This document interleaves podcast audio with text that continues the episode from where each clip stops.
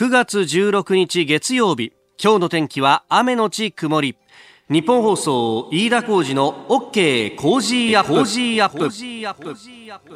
朝6時を過ぎました。おはようございます。ニッポン放送アナウンサーの飯田浩司ですおはようございます。ニッポン放送アナウンサーの新行市佳です。ニッポン放送飯田浩司の OK Cozy up。この後8時まで生放送です。新行アナウンサーが帰ってきました。はいただいま戻りました。ねえ、はい、本当に先週1週間は、ね、はい、いろんな日替わりの、うん、アシスタントの方々にお手伝いをいただきまして、ええ。ね、それぞれに個性的でですね。いやね聞いていて楽しかったですね。私もちょっと帰国してから帰ってきてから聞きましたけれどね。あ本当、はい、ラジコのタイムフリーとかで。聞きました聞きました。意外とですねあの月曜日に担当してくれた東島アナウンサー、まあ放送自体は、うん、あの台風15号接近上陸という最中だったので結構イレギュラーなことが多かったんだけど、はい、その分あのその後に撮った番組の宣伝で遊びましてね。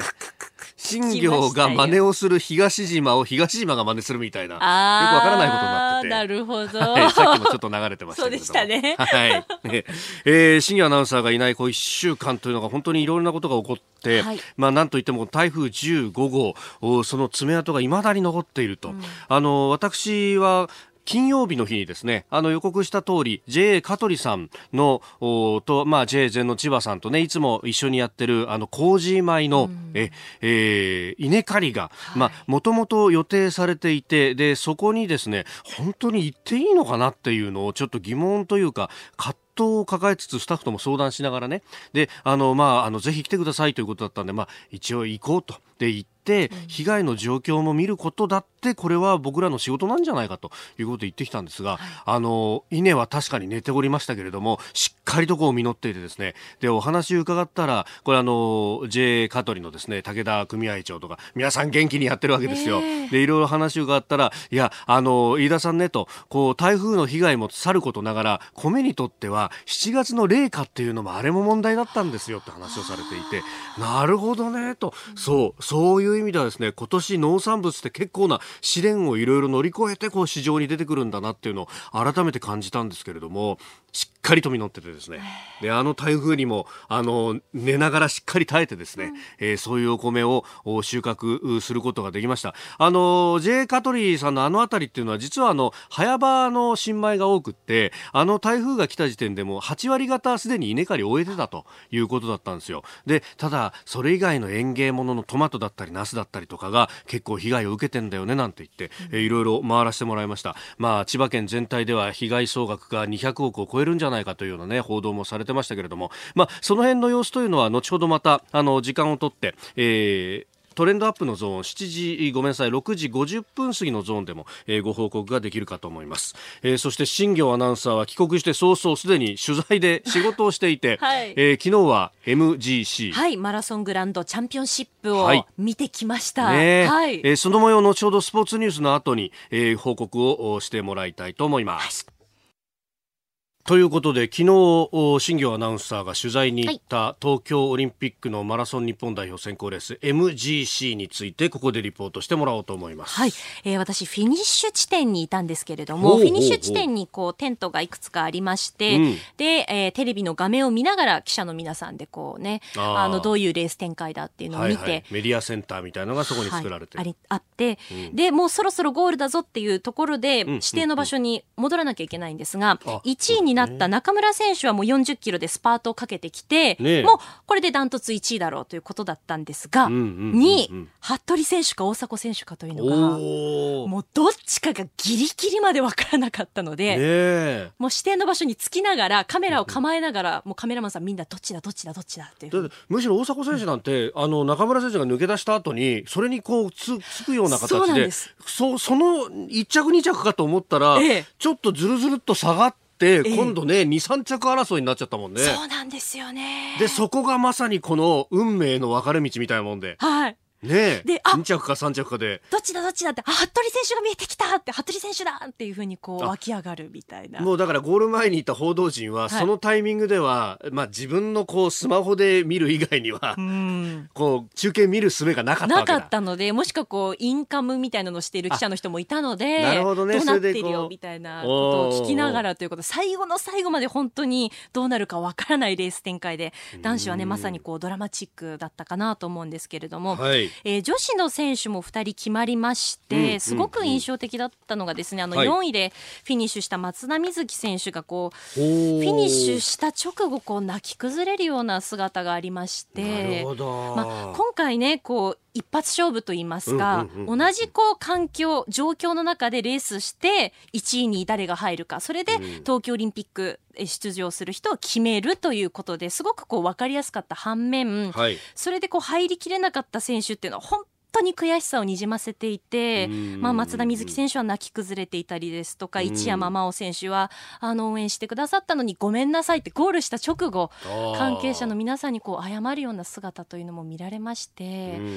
そこにはちょっとこう胸が痛くなるような、ね、瞬間もありましたね。うん。でもなんかこれ一発勝負のなんというかすがすがしさというかまああのいろいろあるのかもしれないけど、はい、全員同じ条件でこれで視力を尽くすっていういうのは、なんか、あの、いろいろ選考レースがあって、で、あの、重みをどうつけるかみたいのが、ね、ね、今までだったらちょっとそこに恣意的な判断があったんじゃないの？みたいなことまで、ええ、あの、なくてもそう言われてしまうような環境だったのが、はい、今回これ一発でっていうのは、非常になんか、スポーツマンシップなんじゃないかなって、個人的には思ったんだけどね。そうですよね。なんかいろんな試験方法があってさ、うん、受かるよりも、はい、もうあの、受験勉強も一発受験のこの試験だけでと、その時腹が痛くなったらそれはもう仕方がないというぐらいの方がなんかあのーすがすがしい気がするんですけれどもね。そうですよね。うん、それはやっぱり感じましたよね。ねいろんな選考レースによってその気候の状態ですとか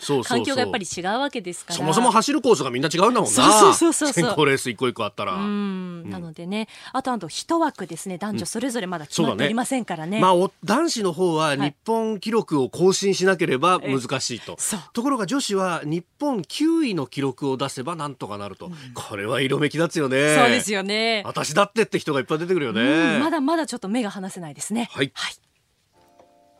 さあ最新ニュースピックアップいたします。スタジオ長官各紙が入ってきました。まあ今日は敬老の日祝日ということですんでまあ長官各紙バラバラでで特にまああの敬老の日に合わせてこのまあ高齢者の方々が一体今どういう暮らしをされているのかと働く人はどのぐらいいんだろうねというような統計が総務省から出ますんでそれを一面トップに持ってきたのが読売と産経です。読売新聞70歳以上2700万人超え政府推計働く場拡大推進。でその働く人がじゃあどのぐらいいるのかっていうのが産経の一面で働く高齢者最多862万人ということになってきます。まあこれからですね2025年に、えー、段階の世代があ全員75歳以上になるというのを前にしてまあ今は働く人が多いけれどもこの先どうするんだというような問題提起がされています。まああの年金額がね、えー、働く収入があると減らされてしまうというようなものがうんシステムとしてこれが働く意欲を削いでるんじゃないかなんていうような、え、指摘もされております。えー、それからまあ各紙あとはバラバラという感じなんですが、えー、毎日新聞は停電復旧27日拡大ということであの東京電力が見込みをどんどん修正していてで、え、停電の復旧の見込みがどんどん後ろにずれてるじゃないかというようなことを一面トップに掲げております。これ後ほどちょっとねあの現地の南房総あるいは館山というあたりを、ま、金曜日の日に、え取材してきたあリポートなどもしたいと思うんですけれどもまあこれは時間がかかるなというのも確かに、え、あります、まあ、マンパワーの不足というのもありますしそれからそもそも被害がかなり広範囲に上っているというあたりも今後問題になっていきそうであります。えそれから、え日本経済新聞一面原油供給リスク広がると大きな文字で書かれています。あのサウジアラビアで、えー、隣にあるですねえー、イエメンの、えー、フーシ派という武装組織が無人機で、えー、サウジを攻撃したというふうに武装組織側が発表しましたでこの攻撃によってサウジアラビアの国営サウジアラムコというところの石油施設が、えー、攻撃にさらされてで、えー、サウジの年間の生産量の半分が供給できなくなったというようなことが出てきております。まあ、これあの世界の石油供給の5以上に相当すると。で、まあ、サウジという国はそもそもこう、ね、えー、いろいろ多角化を進めていると言いながらまだまだこの石油で食っているというところありますのでその生命線、えー、これは相当守りも硬かったんじゃないかと言われてるんですが、えー、そこがですね、え攻撃を受けたと、え日本経済新聞はさすがに大きく取り上げてまして、え国際面の4面にも特集が組んであります。巡航ミサイルの可能性もと。そういうことになるとじゃあその巡航ミサイルをイエメンの武装組織が、えー、たくさん手に入れることができるのかとかそのイエメンからですね、えこの今回、え攻撃を受けたシャイバというところまではだいたい1200キロぐらいあると1200キロですからね相当これ長いわけですよ。まああのってみたらですね東京をスタートして鹿児島に至るまでで1000キロ超というふうに言われていて昔はあの夜行で一昼夜かけていくようなところだったわけですね。これを無人機で延々と飛んできて攻撃をしそして、えー、それを成功させて、えー、終わることができると。まあもうこれ無人機が戻ったかどうかはちょっと定かではないんですが、えー、少なくともそういうこっからですね鹿児島に行って攻撃を仕掛けることができるぐらいの能力のある無人機を武装組織は持てんのかっていうことになるとじゃあ誰が裏にいるんだと、まあ、あのもともと友好関係にあるのはイランだと言われてるんですがこれもいろんな見方があってその中東の専門家の人に言わせるとですねそうは言ってもイランの革命防衛隊とかが直接乗り込んでいってるわけでもないしで、えー、どこまでコントロールできてるかも定かではないと。まあ、だからといって武器の供給等があったらそれはコントロールしないまでもやってもいいぞと言ってるのかということになるんで、まあ、これであの最も怒り浸透なのはもちろん攻撃されたサウジもそうですけれども、まあ、それ以外にもアメリカは、えー、ちょっとイランと話をしようかなっていう矢先にこういうことが起こって、えー、トランプ大統領これで、えー、国連総会の場でイランのローハニ大統領と本当に会談できるのかっていうのも歩まれますしまた、えー、週明けこれで油の値段が上がってくるとあるいはガソリンの値段に影響もそしてその後10月1日の消費増税を迎えるってこれ一体どうなのよと、えー、それこそ地方に住んでる人ほど車でこう移動だとか生活をしてるわけでガソリン代が上がるっていうのはこれは厳しい。そこで2%消費税が上がるのはやっぱり厳しいんじゃねえのかと私なんざ思いますがいかがでしょうか。ご意見お待ちしております。COZY cozy アットマーク 1242.com です。さあ、次第はコメンテーターの方々とニュースを掘り下げてまいります。今朝のコメンテーター、ジャーナリスト、須田慎一郎さんです。おはようございます。はい、おはようございます。よろしくお願いします。はい、ちょっとこの時間はですね、時間をとって、えー、南房総市とそれから館山市をですね、金曜日に取材してきましたんで、はい、その模様をリポートしてい、えー、きたいと思います。まあ、あのー、南房総、それから、あの、館山、鋸南町と、まあ、あの辺り、えー、房総半島の南部、非常に台風15号のね、被害を大きく受けました。えー、先週の月曜日、ちょうどこのね、須田さんと番組やってる最中も、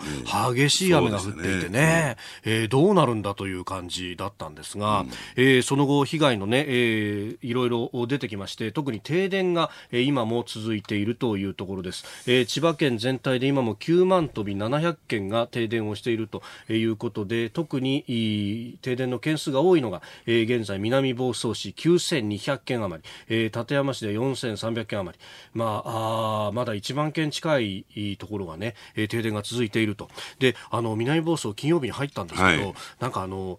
地震あの震災の直後の街の風景と結構重なる部分があって、うん。ええ、あのブロック塀もこう激しく倒れていたりだとか、え、電柱は根元から曲がっている、うん、それからあのトタンの屋根だったりとかも飛ばされちゃっていて、はいはい、あとびっくりしたのがですねあのこう市役所の隣に中学校があるんですけれども、ええ、その中学校当然ね中学校の体育館って広域避難所になるわけじゃないですか、うん、で看板広域避難所って立ってるんですけど、うん、その窓ガラスが破られていて、うん、でかつ外壁、まあ、これもあのこう木造モルタルみたいな感じだったんですが外壁がこう剥がれちゃって。で、中のこう基礎の部分の筋交いだとかが見えるような状況になったりとかして、当然ここはだからあの被害あ避難所としては使えないというようなことになっててですね、えー、結構被害激しいなという感じでありました。で、あのブルーシートを配っていたんですけれども、はいはい、これやっぱりこう必需品で今も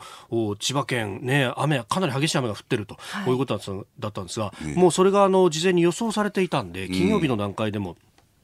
ビニールシート、ブルーシートを配ってですね、で、あの、設置してくださいねという感じで行政もやってたんですが、何しろこう人手が足りないと。はいはい、ブルーシートをこう配ったはいいんだけど、うん、じゃあその先設置してくれる人たちどれだけいるんだと、うん、特にあのお年寄りなんか自分で屋根登ってブルーシートをつけてというのがなかなかできないんで結構途方に暮れてらっしゃる方もいらっしゃってですね、まあその後あの災害要請、え派遣要請受けてあの自衛隊も昨日あたりはね、えー、その屋根に設置するというのの手伝いなんかもやったそうなんですが、でじゃあ人手が足らないからといってじゃあボランティアをっていうのもこれも結構こう行政の方々悩んでらっしゃっ、うん、まあ、あの、後ほど7時台、あの、7時半頃にですね、はい、南房総市の、あの、市長、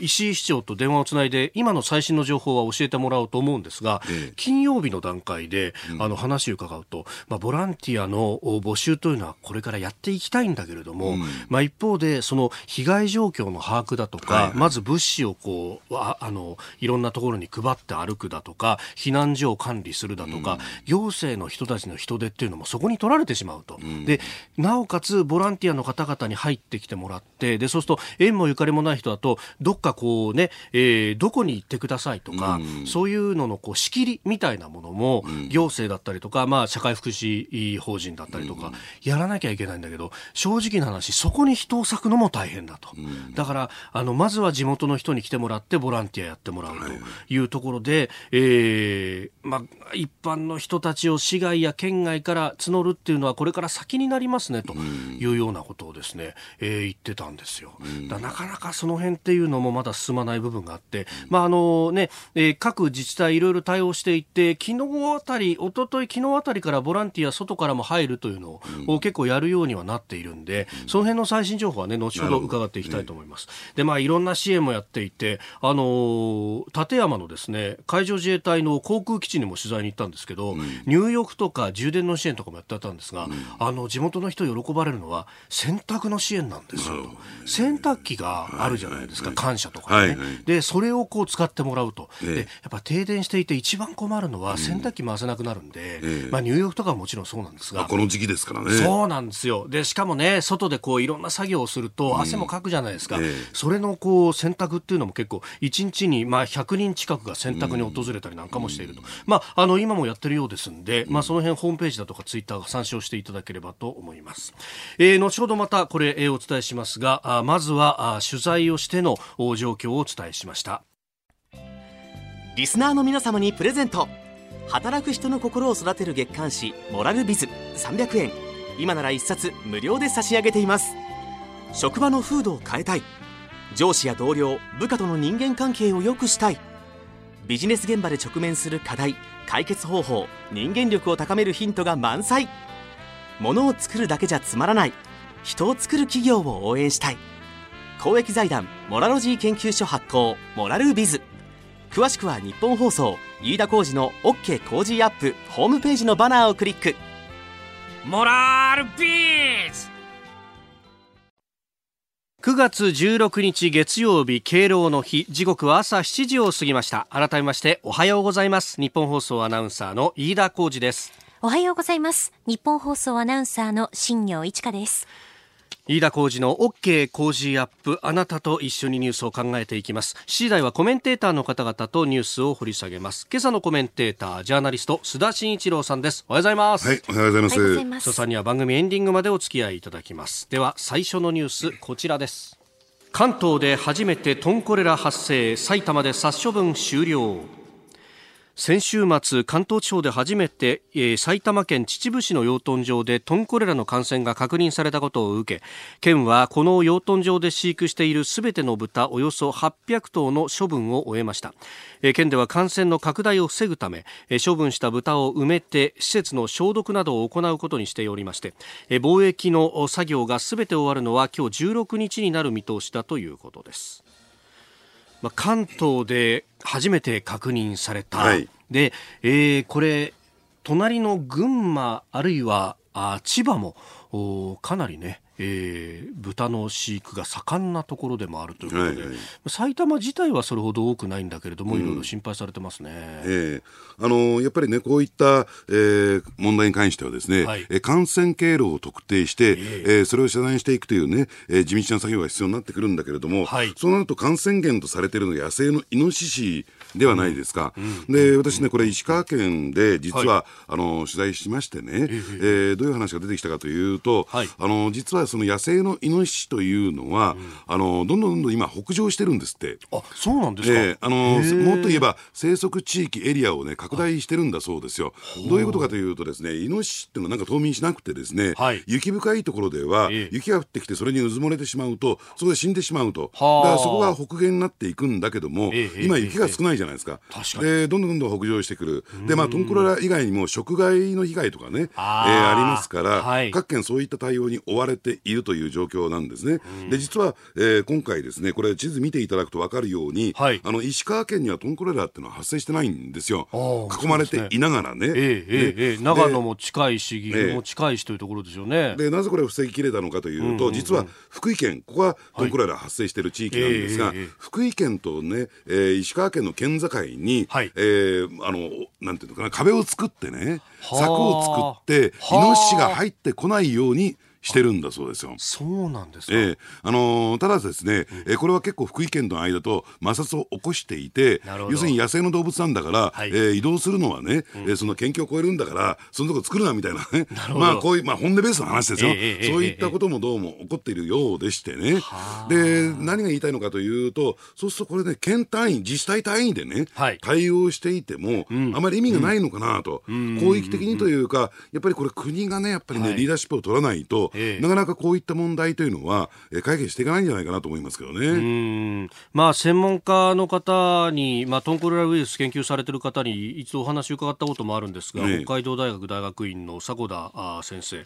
えー、まあ、豚へのワクチン接種も考えた方がいいんじゃないのかっていうのは、これ、今日今年の2月の時点ですでにこういろんなところで指摘もされてたんですけれども、ね、まあ、こういうのはそれこそ国が温度取らないとなかなかできないことですよね。そうなんですね。だから一部の地域だけでやって、えー、もう意味がないことですし、じゃあその、えー、この野生のイノシシ問題ね、はい、えー、どう対応していくのか、えー、えー、これ雪が少なくなっていくとどんどんどんどんこれ北上していくことになりますからね。そうですよね。ですからやっぱり冒頭申し上げたように感染経路を特定して、うんはい、その感染源感染ルートを断つというね、うん、いうところっていうのはやっぱりこのイノシシ対策野生のイノシシ対策をどうするのかっていうところに私直結していくんじゃないかなと思いますけどね。うん。まああのこれトンコレラに関してまあ日本は正常国であるということで、えー、まあいろんなこう検査だとかをこうクリアしながら輸出することができるんだけれども、まあこれワクチン投与なんか始めちゃうとそれ取り消されちゃうからダメなんだみたいなね、えー、えー、ことも言われるようなんですが、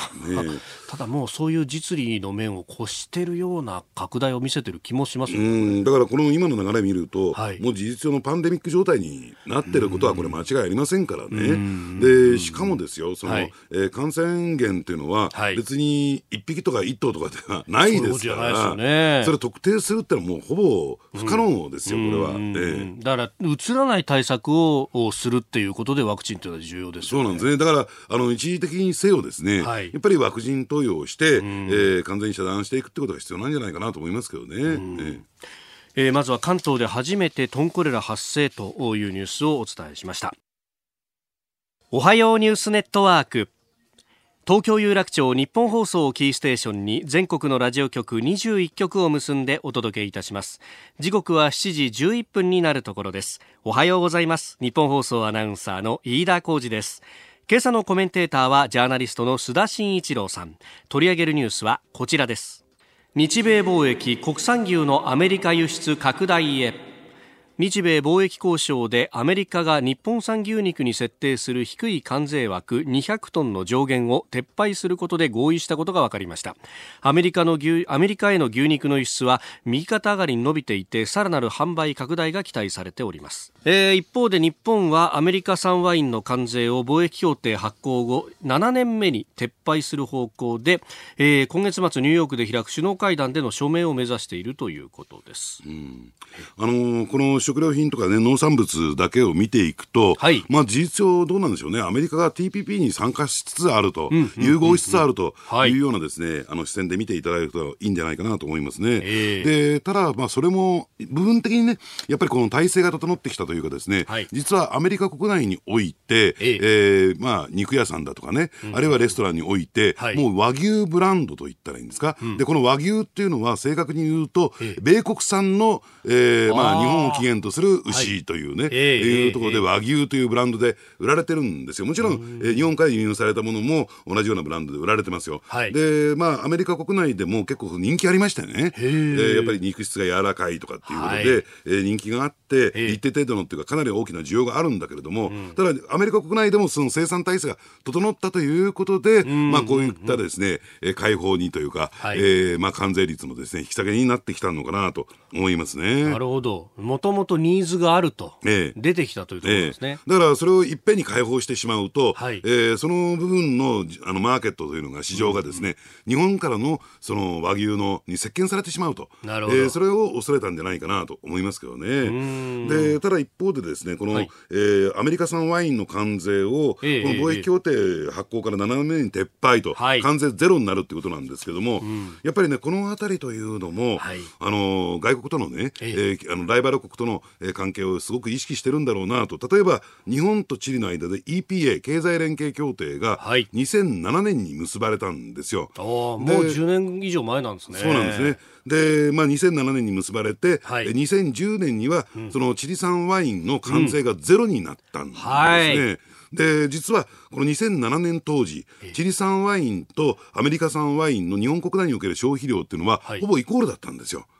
じゃあじゃあ今日においてどのぐらいの差がついたかというと、はい、10倍以上。おお10倍以上。それはまあスーパーマーケットとかねコンビニエンスストアの店頭を見ていただくと、はい、もうアメリカ産ワインまあこれ関税かかってますからね、もう隅っこの方に追いやられてるというかコンビニなんかでは扱ってなくてですね、まあ、値段がね、えー、高いですからね。でまあチリ産ワインが、えー、まあメインのところでドーンと居座ってるという状況やっぱり10倍ぐらい伸びてるっていうのはねうなずけるなと思うんですけれども、はい、やっぱりそれに対してアメリカのですねワイン農家が相当な焦り、日本ってのはものすごく大きな消費国ですからね。まあね、そうですよね。2007年とかそのぐらい思い浮かべると、カリフォルニアワインとかって結構あったなっていう感じですもんね。ねやっぱりナパワインとかね。ああ、聞いたことある。えーうん、で、やっぱり人気はあるんだけれども、高いというね。はい、で、これアメリカ国内で飲むと、はい、えー、結構安くて美味しいんですよ。あのー、これ赤ワインだけじゃなくて、はい、え白ワインも比較的有名というか、好まれていて、シャルドネ酒なんかは、あのー、値段の割にものすごく美味しいです。だからそういった点で言うと、フランスワインに対抗できるんだけども、はい、それが関税が障壁になっていて、なかなか入っていくことができないという状況、やっぱりこれに対してですね、やっぱりアメリカのワイン生産者からですね、相当な不満が上がっていたということで、まあ、今回ワインにね、はい、えー、絞って、えー、こういった、えー、協定が結ばれたということなんですよ。だからそういった点で言うと、どうなんでしょうね、トータルで見ると、やっぱり FTA、EPA であることはこれ間違いないし、はい、結果的にですね、この TPP の TPP11 の枠組みを、えー、強く意識してたんだろうなと思いますね。確かにあの今、スーパーの店頭なんか見てると、ね、それこそ TPP が発行して、この方、オーストラリア産とかも結構セールやってたりとか、ええ、お安くなったなみたいな感じで、ええ、1000円切ってるぞ、これみたいなね、え、あったりしますもんね、やっぱその辺にシェア奪われるっていうのも。なんですよね、うん、だってもうワインね、はい、あのワンボトル、どうでしょう、1000円以上で飲むってのは特別な感覚で、え下手したらチリ産ワインで500円以下でも十分美味しいものが出てきてるっていうのは。そうなんですよ、ね。えー、これサンキュッパだよみたいな、ね。そうそうそうそう。じゃあもう日本買っちゃおうかなみたいなね、はい、やりますもんね。えー、まあその辺やっぱり危機感をと。はい。うん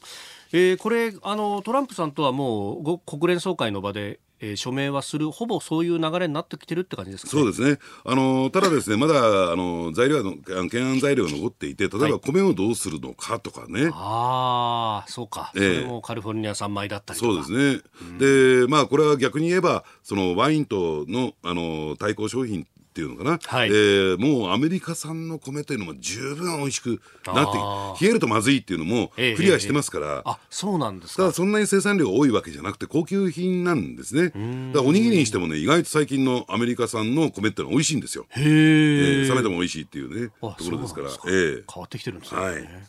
えでは続いて2つ目こちらです。中国軍事パレードで新型 ICBM 公開か中国建国70年となる10月1日の国慶節に実施する記念式典や軍事パレードに向けた2回目の予行演習が14日夜から15日にかけ北京市で行われました。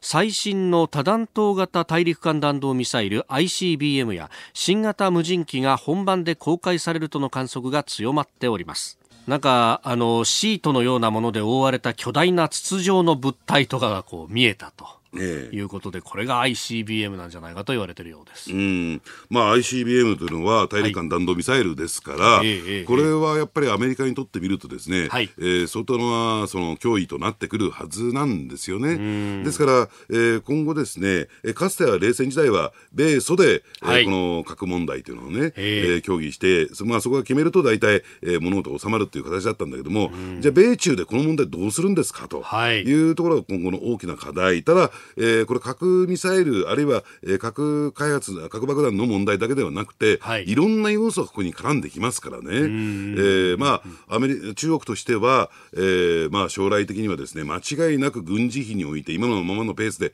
増やしていくと、はい、アメリカを超えるんですよ、えー、でそういったことを意識する中でねアメリカサイドとしては、えー、今後戦略を打っていかなきゃならない。現時点での、えー、問題ではなくて、はい、将来のその米中の軍拡競争のね、うん、えー、中でこの問題っていうのを捉えていくっていうことになってくるんだろうなと思いますね。まあこれね多弾頭型のって、えー、書いてありますけれども普通の ICBM 大陸間弾道弾だったらその音速で落ちてくるところまああの軌道が大体計算できるけどこれがバラッと分かれると、はいはい、まあ、散弾銃みたいな感じですよね、えー、なかなか予測がしづらいと。えー、でただその一方で、ええ。そこって最終的な、はい、おおそらくですね、うん、えー、この ICBM を発射した段階で、はい、えお互いがこう破滅するというね、えー、リスクがあるわけですから、えー、これ持っているんだけども使えないというね、えー、抑止効果ということになるわけですよ。はい、でそうするとやっぱりね、それとの組み合わせで中距離弾道弾ミサ中距離ミサイル、はい、これをどうするのかと。ですから、えー、米ロの間で、この条約が撤廃されましたよね。INF というね、中距離核ミサイル。えー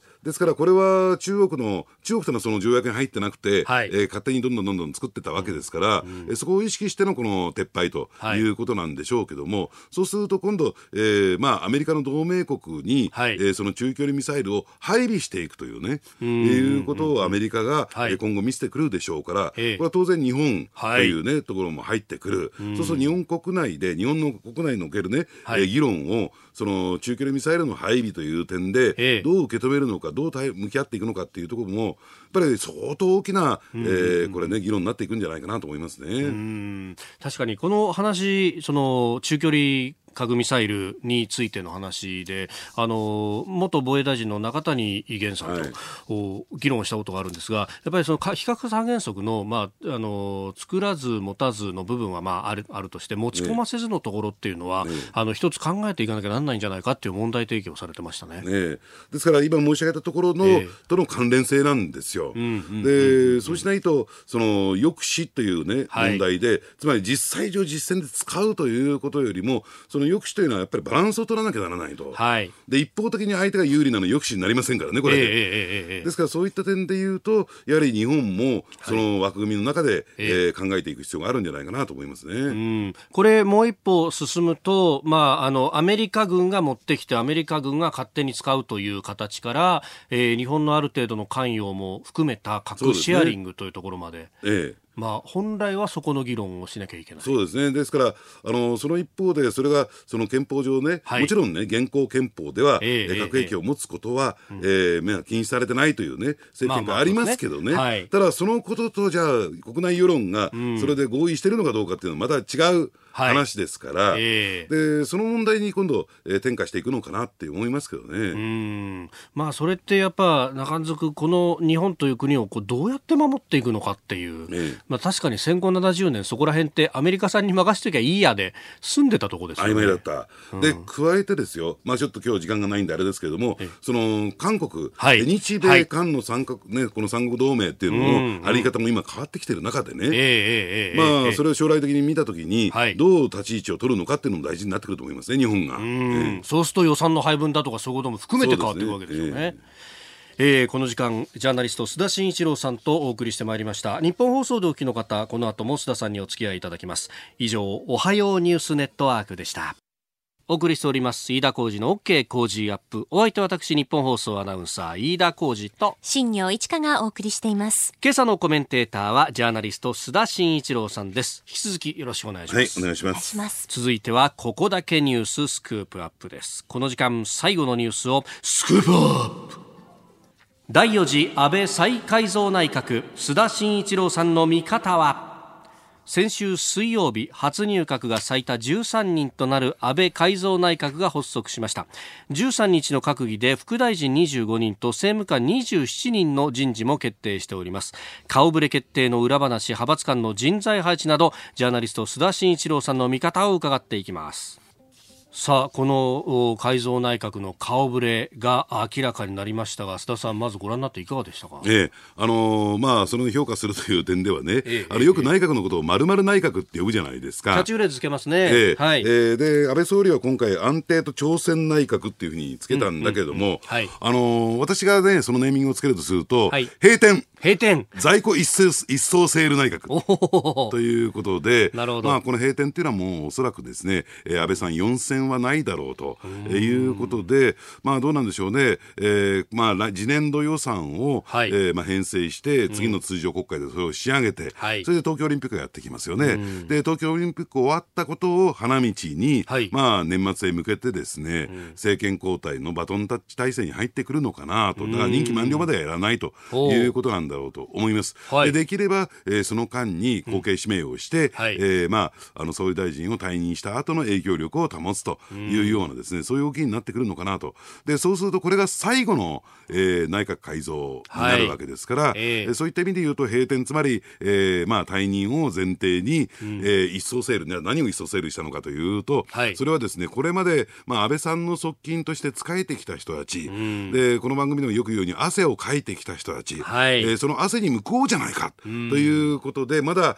えー、大臣に就任していない人たちを、ことごとく、ことごとく、一人残らず、一人残らず、えーえー、とりあえず登用したと、えー、萩生田文科大臣なんかを筆頭にですね、えー、えー、法務大臣になった河井克行さん、ね。はい、えー、それから沖縄北方一億総活躍の江藤誠一さん、うん、この方なんていうのはね、はい、えー、まあ、頑張りましたからね、安倍さんの側近としてもね。えー、で、まあ、えー、あと経済再生社会保障改革の、えー、西村康稔さん。はい、ねえー、というですねこの4方が、えー、それに当たるのかなと、まあ、まあ、これで全員が、まあ、処理終わりということですよね。みんな官房副長官やったりとか、まあ、あの総理の補佐官やったりとか、まあ、黒子として汗をかいた人たちってことですか？ね、そうですね、まあ、そういう人たちがとりあえず報われたんではないかなと思いますね。で、もう一つはやっぱりちょっと注目だったのが、あのまああのね、この番組でも取り上げた小泉進次郎さん、うん、はい、環境大臣。環境大臣、まあ、はっきり言って軽量です、環境大臣。軽量。軽量。はい、ね。えー、本来だったら、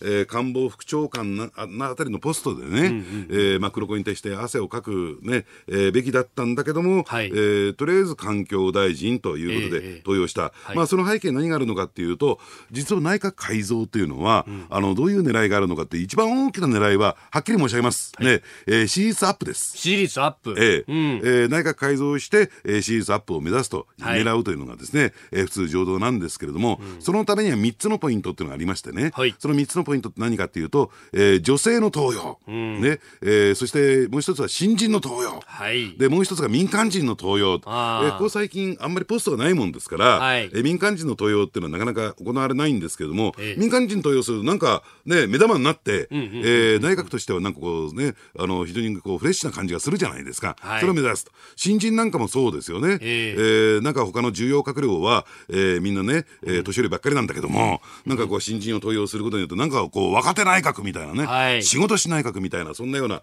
イメージも広がるということ、うん、そしてまあ女性の登用、これは言うまでもないと思うんですが、はい、ただ、その新人というかな、うん、そのフレッシュさということで、まあ、小泉さんの人気にあやかろうとしたっていうところが大きいんではないかなと思いますね。まあ、結果、内閣支持率上がりましたからね。そうですね、上がりましたね。ね各社の世論調査、大体5割前後を、まあ、回復みたいな感じになってますね。えーえ。ー、だからそういった点で言うと、どうなんでしょう、もっと上がるっていうね、うえー、もう目算があったんじゃないかなって、えー、思いますけどね。小泉さん効果でと。えー、だから中には小泉内閣って呼んでる人も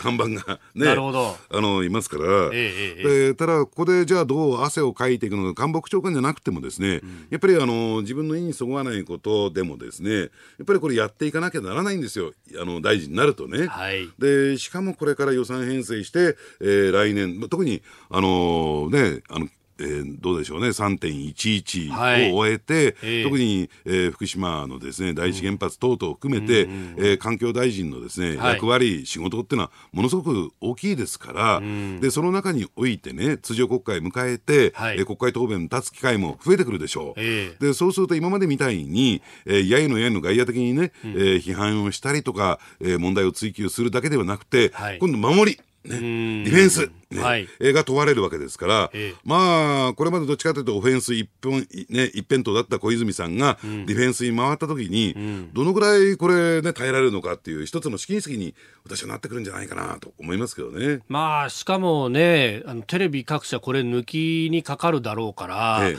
まあ、質問する方も意地悪な質問いっぱい出してきますよね、えー、きっとね。今までみたいに、はい、なんかね、あの、小泉進次郎さんっていうと、それだけでなんか、えー、ポジティブに捉えられてるのが、うん、むしろ大前提としてネガティブな、うん、えー、形でこれから取り上げられることが多いんだろうと思うんですが、その中どうね、はい、切り抜けていくのかっていうのが、えー、一つポイントかなと思いますね。これ大臣の答弁となると、ね、やっぱこう歯切れのいいものばかりではないわけですよね。ねその慎重さが求められてきたりとか、はい、あるいは過去との整合性、えー、えー、そしてもう一つはやっぱり、えー、トップダウンだけではなくてね、うん、やっぱりこの役人がというか官僚が積み上げてきたもの、はい、でそれを説明しなきゃならないというところになってきますから、うん、でむしろですねやっぱり野党の方は手ぐせ引いてね、待ってると思いますよ、はい、おそらく次の通常国会、えー、小泉進次郎さんっていうのがね、うん、えー、一つのその追及のターゲットになってくるのかなと思いますけどね。うん。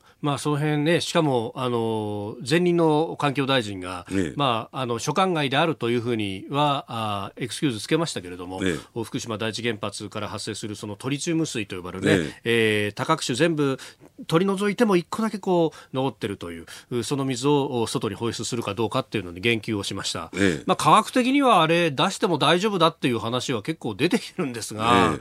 そこら辺をまあ追及されるでしょうね。えー、で加えて小泉進次郎さん、はい、えー、それに対して否定的なね、はい、あの発言を発信をして、えー、その発言の整合性という点ではどうなるのかなと、うん、えー、思いますし、うん、まああのー、ね、前任者はですね、はい、あえて渦中の栗を拾うような形で問題提起をした、ね、捨て石になってでもっていう話でしたからね、えー、だからそれに対してねいとも簡単に批判するというか否定するっていうのはねどうなのかなと私は思いますよね、うん、そこで議論を深めていくという意味での、うん。あの発言ですから、まあ、他方でねそのあの今タンクを作ってなんとかこう貯めてるけれども、ね、2022のあと1年半ぐらいでこれがいっぱいになるというような話も出てきてるわけですよね。ねね